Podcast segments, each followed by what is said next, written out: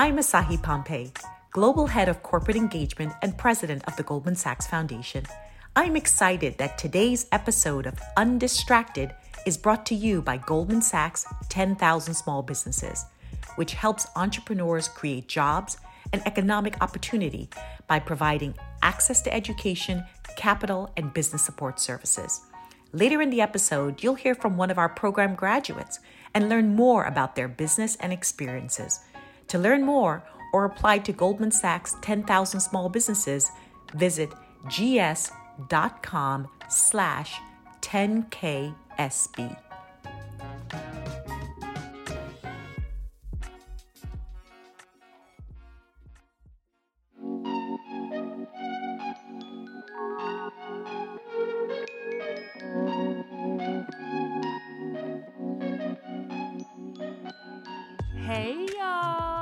Brittany.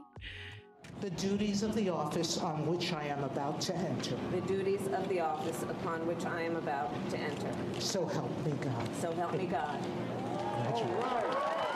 Vice President Kamala Harris. President Joe Biden.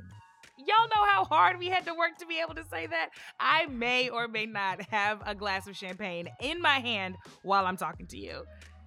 I sat with all the crocodile tears in my eyes while Kamala Devi Harris was sworn into the vice presidency with her hand on Thurgood Marshall's Bible. Michelle Obama came through with the poise and the hair flip of a thousand first ladies, and Amanda Gorman set my soul on fire. All the black women in me are dancing. You can't outdo the doer, baby, and you cannot do democracy without us. When I was a kid, my parents were invited to attend Bill Clinton's first inauguration, but I watched on TV at home, and it was just one of the most grand, glamorous, glorious things I had ever seen as a nine year old. I was obsessed with my mom's black and silver beaded gown for the ball and the pictures of everyone dancing the night away in celebration. But you know, my parents really wanted me to pay less attention to the dresses and more attention to the moment. After the inauguration, my dad bought me the cassette tape of Maya Angelou reading the poem she read that day, On the Pulse of Morning. And as I watched the powerful little sister, Amanda Gorman, become the youngest poet to stand in Dr. Angelou's spot yesterday, I thought of all the mornings I listened to that cassette tape back in the day on the way to school. Today, the rock cries out to us clearly, forcefully Come, you may stand upon my back and face your distant destiny. I think my late father wanted me to understand that, you know, democracy is how ordinary people can show our power. That we earn our moments of celebration through commitment to the things that are bigger than us. And that when we reach a peak, a summit, an apex, the top of that rock, our work has really only just begun. We have reached an incredible peak. What a privilege it is to see into the next horizon and choose how we get there.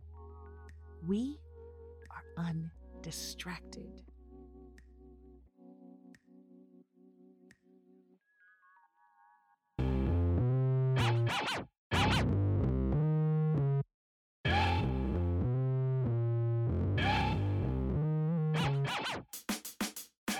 On the show today, performance artist and activist Tricia Hersey.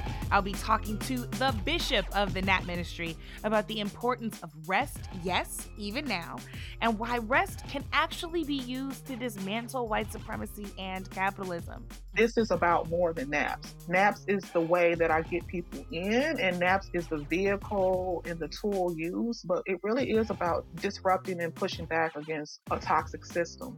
That's coming up, but first, it's your untrending news.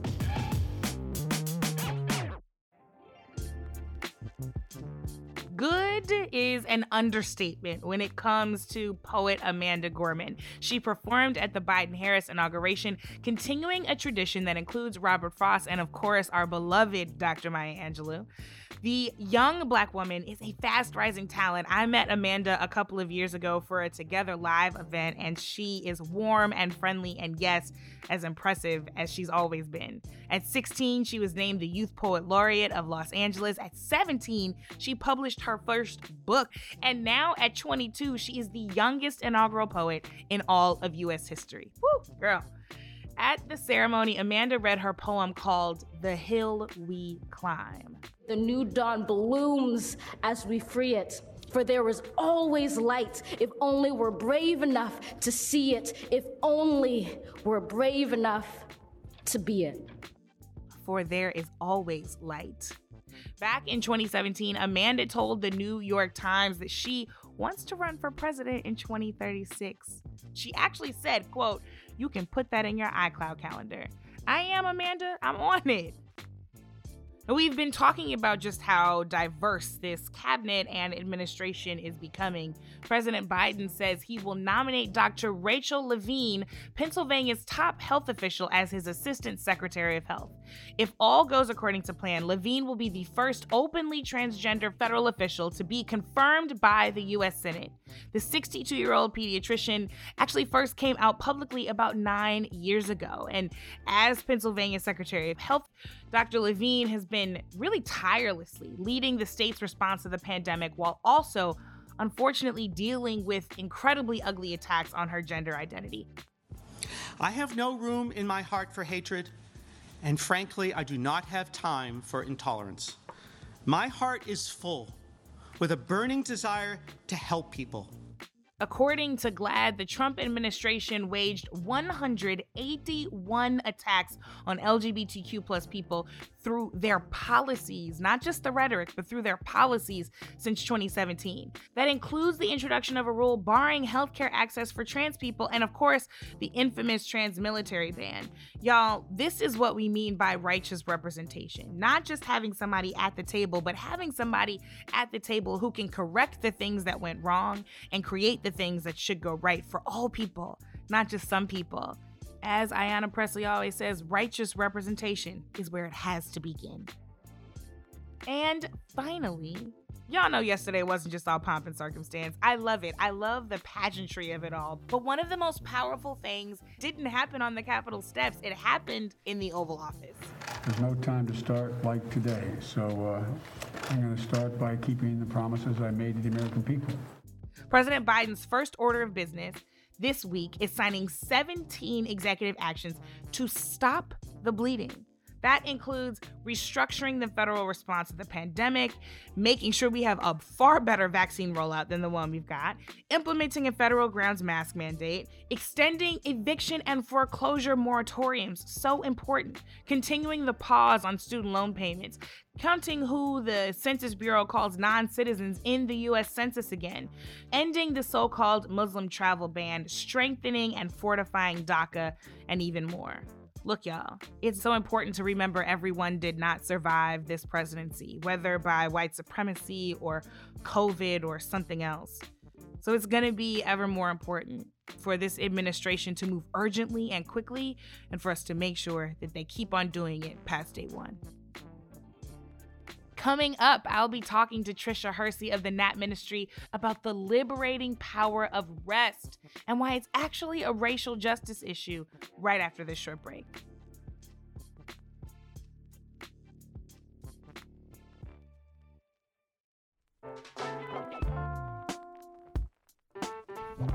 I'm Lisa Gutierrez, owner of Dos Hermanos Taco Truck, a company I founded in 2012 that's headquartered in Columbus, Ohio.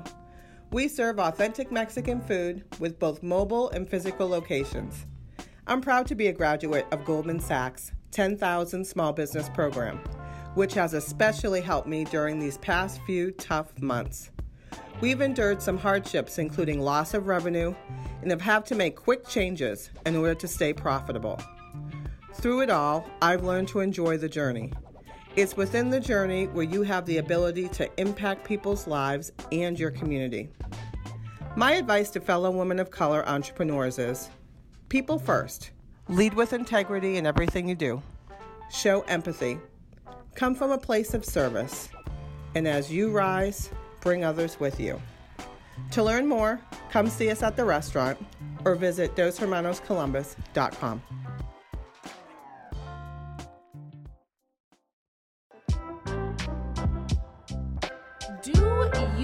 learn how to undo injustice at work, set smart goals, or land that big promotion? Then you should definitely listen to TED Business. You'll explore these topics and more with mini lessons from host Modupe Akinola of Columbia Business School. Hear from great minds like leadership scholar Amy Edmondson on how to lead in a crisis, psychologist Jennifer Eberhardt on how our biases unfairly target Black people at all levels of society, and yours truly, me, on the foundations of confidence. Check out TED Business on Apple Podcasts, Spotify, or wherever you're listening right now. And we're back. So it is go time. There is so much to get done in this new administration, let alone just the next 100 days, and certainly on the ground where we all are. But with so much to do, the idea of resting can feel like an afterthought, not even a thought. I mean, who really has time to take it easy? However, my guest today argues that resting is actually a form of radical resistance. Tricia Hersey is a poet, an activist, and the founder of the Nap Ministry. It's an organization that's all about promoting rest as a way to push back against burnout culture and a relentless toxic system. Before the pandemic, Tricia was hosting collective napping events in the Atlanta area, and she continues to hold space for folks to rest online. And heads up, the Nap Bishop, as she's known, will be quick to tell you about how this is not about so called wellness. She ain't trying to sell you no jade egg, she wants you to change your life. So at this time, when I personally am struggling to find time to rest and recharge, I was particularly interested in having Tricia read my whole life. my goodness, Bishop Tricia. I'm so, so excited to have you with us. Thank you for doing this. Of course. I'm so honored to be here. Before we get into really talking about the work of the Nap Ministry, I really just want to ask you how you're doing. I mean, these are some roller coaster days. Have you been getting enough rest? You know what? Thanks for asking that. I have been. You know, I think the reason I've been able to kind of dig deep into my rest practices is because I've been doing it for so long. And so, probably mm-hmm. since 2013, when I started this entire thing because of me wanting to save my own life and seeing rest as something that could help me do that. And so, I sleep probably nine hours every night. I take a nap every day. I have an hour throughout my day that I build into my calendar where it's just a rest time. It could be a nap, it could be daydreaming, it could be meditating. I've needed it so much because of all of the shenanigans of the last year and now.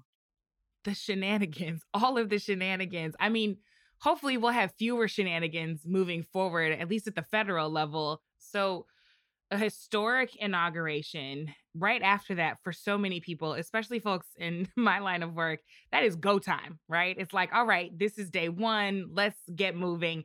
Everyone is talking about what we need to get done in the first 100 days, necessarily and understandably so. So I think maybe for some people listening to this, it may feel counterintuitive that we're talking about rest right now. But is it? No, that's the lie. That's the bamboozlement. That's the toxic programming that we are under, living in a capitalist white supremacist system. To think that rest is this privilege, some luxury, something that isn't generative. Rest is a generative space. It is a space mm-hmm. that will allow us to be able to have the foundation to be able to build and invent and restore and imagine this new world that we keep talking about. Everyone keeps talking and screaming about this new world, but we will not get there from exhaustion. Mm. Really, from a biological place, when you think about sleep science, our brains um, really can't even download and process innovative new information when we're in an exhausted state. And so it really is the time to rest. It always has been, but I think rest needs to become centered, become seen as a social justice and racial justice issue. Um, it's a public health issue. And so mm. to think that we can continue on from this exhausted, disconnected state, because really when we aren't resting, it's it's bigger than just doing an all nighter and not feeling well the next day. We really are disconnecting from our bodies. And the more that we do that, the more we're able to, you know, not have empathy, the more we're able to not be able to Mm. like give care. And without care in the world, none of us will be free. Mm. Without care in the world, none of us will be free. I mean, we could stop the whole interview right there because that in and of itself is word, scripture, Bible, the whole thing. But I actually, I want people to understand that this really is a ministry. You started the Nap Ministry in 2016. How do you explain it to folks? Yeah, I never talk about it being in any way a wellness movement. I talk about it being a radical political and social justice movement. I am an activist. I've been a community organizer for 20 years. My father was one in Chicago. This work is grounded in Black liberation theology, womanism, you know, Mhm. reparations theory, Afrofuturism, somatics. It is deeply rooted in radical political thought that says we can disrupt this capitalist system. We can reclaim and take back our bodies from a system that believes that they own it. You know, this is deep political, radical, sh- you know, shifting thought. It's not some fluffy wellness idea. This is about more than naps. That's like one of my favorite things to say. Hmm. This is about more than naps. Like, naps is the way that I get people in, and naps is the vehicle and the tool used, but it really is about disrupting and pushing back against a toxic system. Like you said though the naps are the thing to get people in the door so okay i get in the door i'm here for this collective napping event i'm wondering what in the world i'm going to experience what do they look like what happens They're gorgeous. They're amazing, beautiful events. I really miss them. You know, I'm a performance artist, so I think it's really important for people to know that this work came out of me experimenting with performance art, theater, uh, one woman shows. And I also am a theologian. I went to divinity school, so I was trained as a pastor. I did not go to divinity school to ever run a church. You know, all of my friends are pastors at huge churches all over the country and the world, but I really went as an artist and community organizer to kind of see how my work could be grounded by looking at the intersections between like creativity and spirituality. And so I kind of de uh, deconstruct all the ideas of public worship that I learned um, training as a pastor. Mm. And I had the audacity to ordain myself as a bishop. And so the Nap Bishop really is a persona that I use to be able Sure. to tap into this whole work.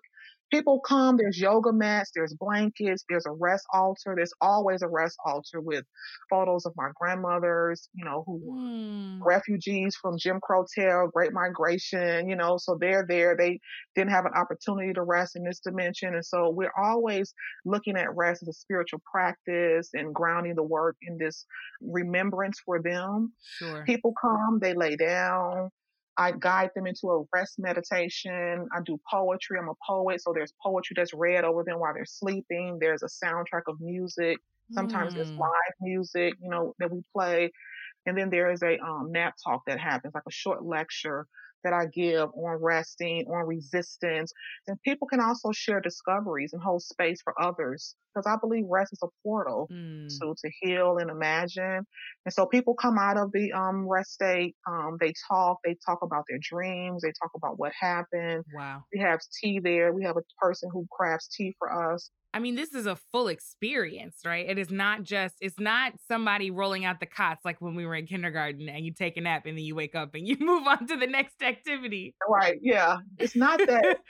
This is real. I need to get in on one of these when the world opens back up. I mean, you mentioned um, that you were a student of divinity. You got your master's of divinity from Emory University. I did. And you also you talked about it a little bit just a second ago, but you talk also about how rest can connect us with our ancestors, honoring the rest that they were never able to embody due to enslavement, capitalism, marginalization. Can you talk a little bit more about that? I think it maybe feels fuzzy for people who aren't used to accessing that part of them, but it's real. It's so real. It's really how the work started. It started there. It didn't start any other place but me reading slave narratives, me working in archives at Emory University when I was a student there working. Um, and at the same time, while I was doing this work, studying cultural trauma is one of my main research interests. I was exhausted. I was going through so much personal trauma. Black Lives Matter was heating up at the moment. So it was like lynchings on TV constantly. And so I was really at a place where I was like wanting to give up. Like I just was fully exhausted to the point of where it was probably not physically healthy at all for me. So I just started resting all over campus, sleeping. At the same time, I was reading slave narratives and connecting with my ancestors about how they didn't sleep. I was finding out all these micro details around their lives about them working 20 hours a day, women having babies in the field and having to go back and pick cotton the same day. Mm. I, have had a baby, so I'm like seeing like having a child and then having to go back the same day to pick those 500 pounds of cotton that was your thing that you had to do every day. Um, and so I began to take naps. I began to rest as really just a resistance to just, I'm giving up. I don't know what else to do. I'm just going to sleep and nap.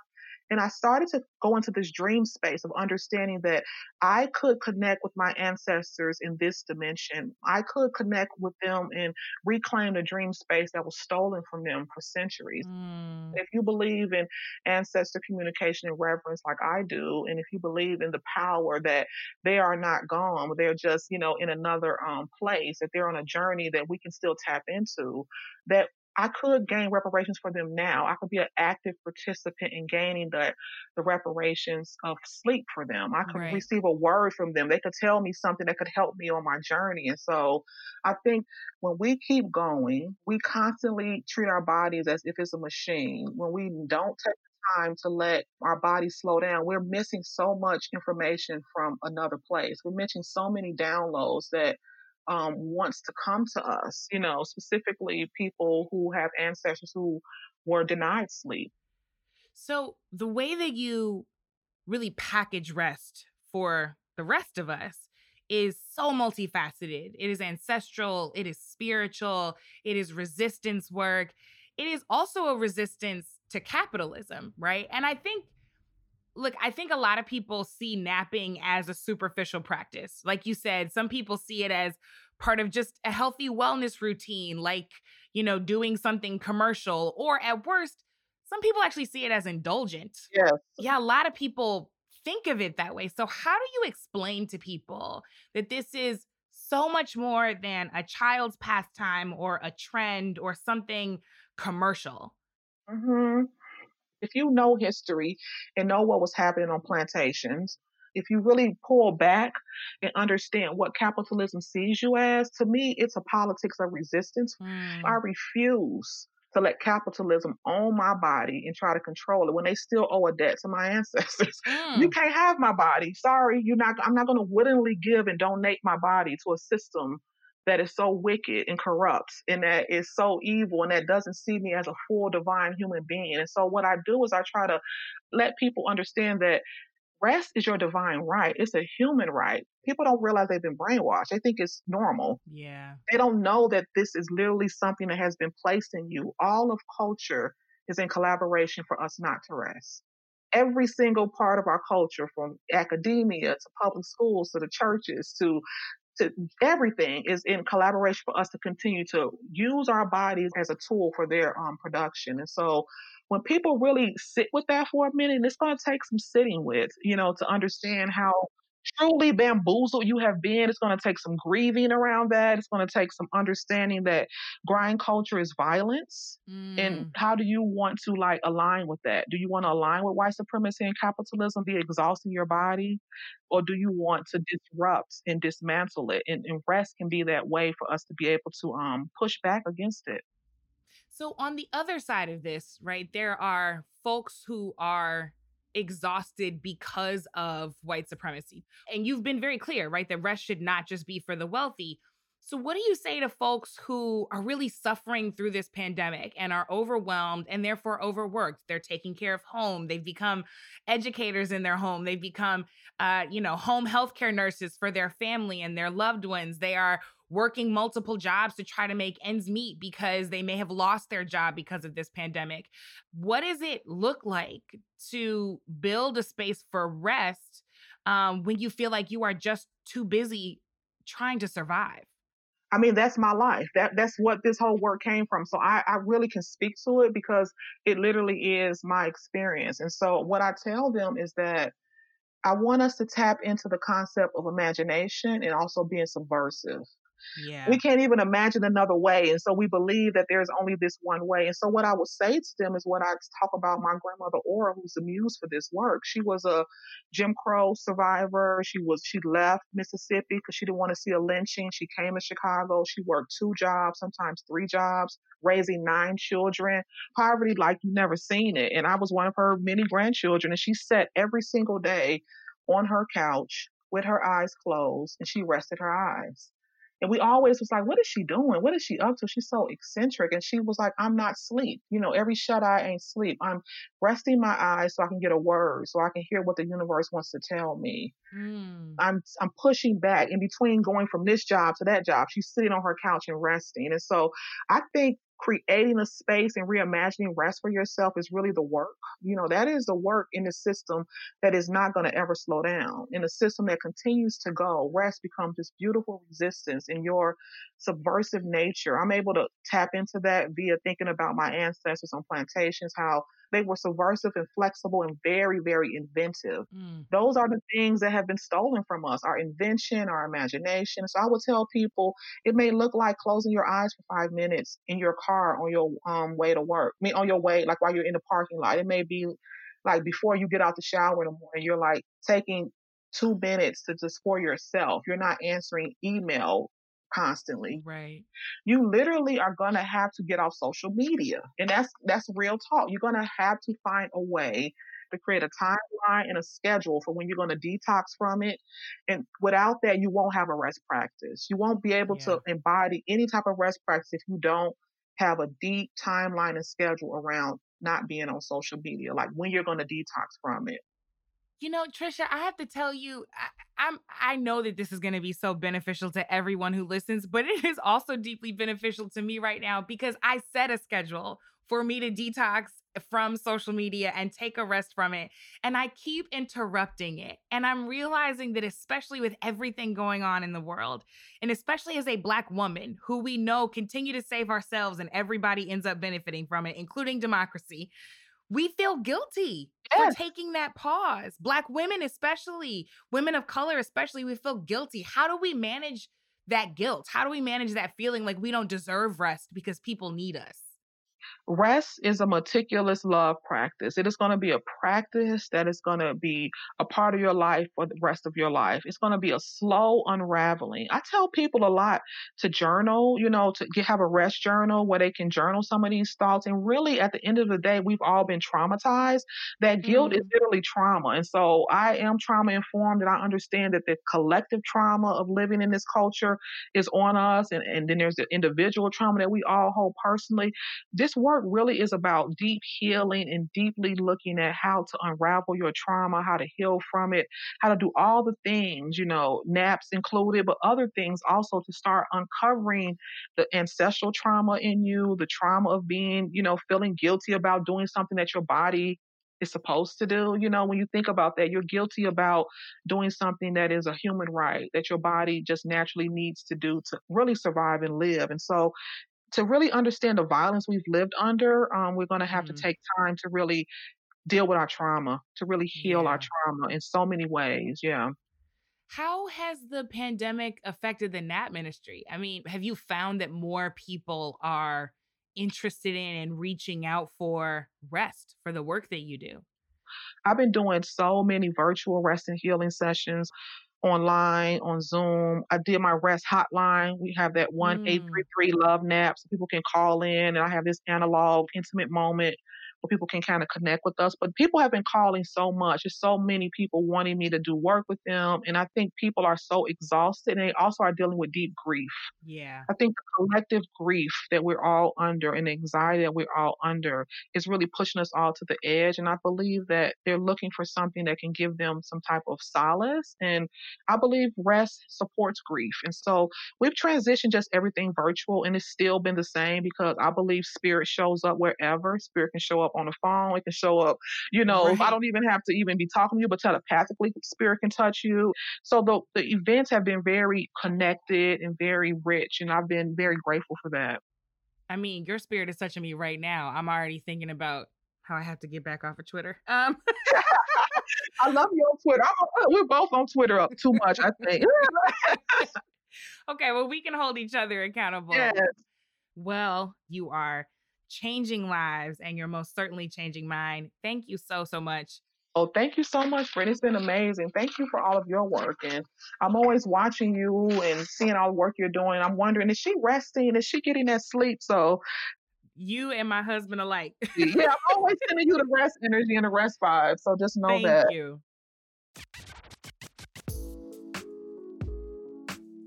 Tricia Hersey is a performance artist, activist, and founder of the NAP Ministry. You too can call their NAP hotline for a special rest message at 1 833 LUV NAPS. That's 1 833 Love NAPS. Mm. As Tricia's grandmother Aura told her, every shut eye ain't sleep. You know, the older I get, the more I am really trying to stand up in the understanding that living, simply existing in ways that attack the status quo, is revolutionary. And rest is no different. This ain't laziness or indulgence. When it's done with discipline, rest is power. It is autonomy and agency. I want us to get our rest.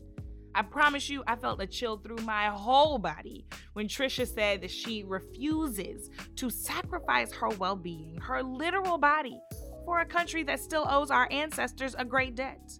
I was ready to pass the collection plate. So, how about after a year that took so many of our loved ones, and four years that tried to take out every one of us too, we try something different. We do our best work and try to get some rest, even if it's just that five minutes of shut eye to daydream, like Grandma Aura. Rest and work are not mutually exclusive. In fact, our best work requires that we get our best rest. Tricia said that rest is a meticulous love practice. It is a human right. And frankly, I can't think of any better a middle finger to the horror of the past four years than each of us deciding to be unrelentingly, unapologetically human.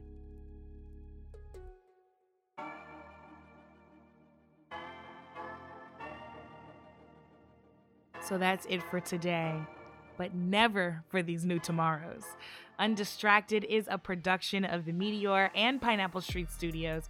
Our lead producer is Rachel Matlow. Our associate producer is Taylor Hosking. Thanks also to Treasure Brooks, to Grace Chen, and to Hannis Brown. Our executive producers at The Meteor are Cindi Leive and myself, and our executive producers at Pineapple are the always amazing Jenna Weiss Berman and Max Linsky. You can follow me at Miss Packyetti on all social media and our team at The Meteor. Subscribe to Undistracted and don't forget to rate and review us on Apple Podcasts, Spotify, or wherever you check out your favorite podcasts.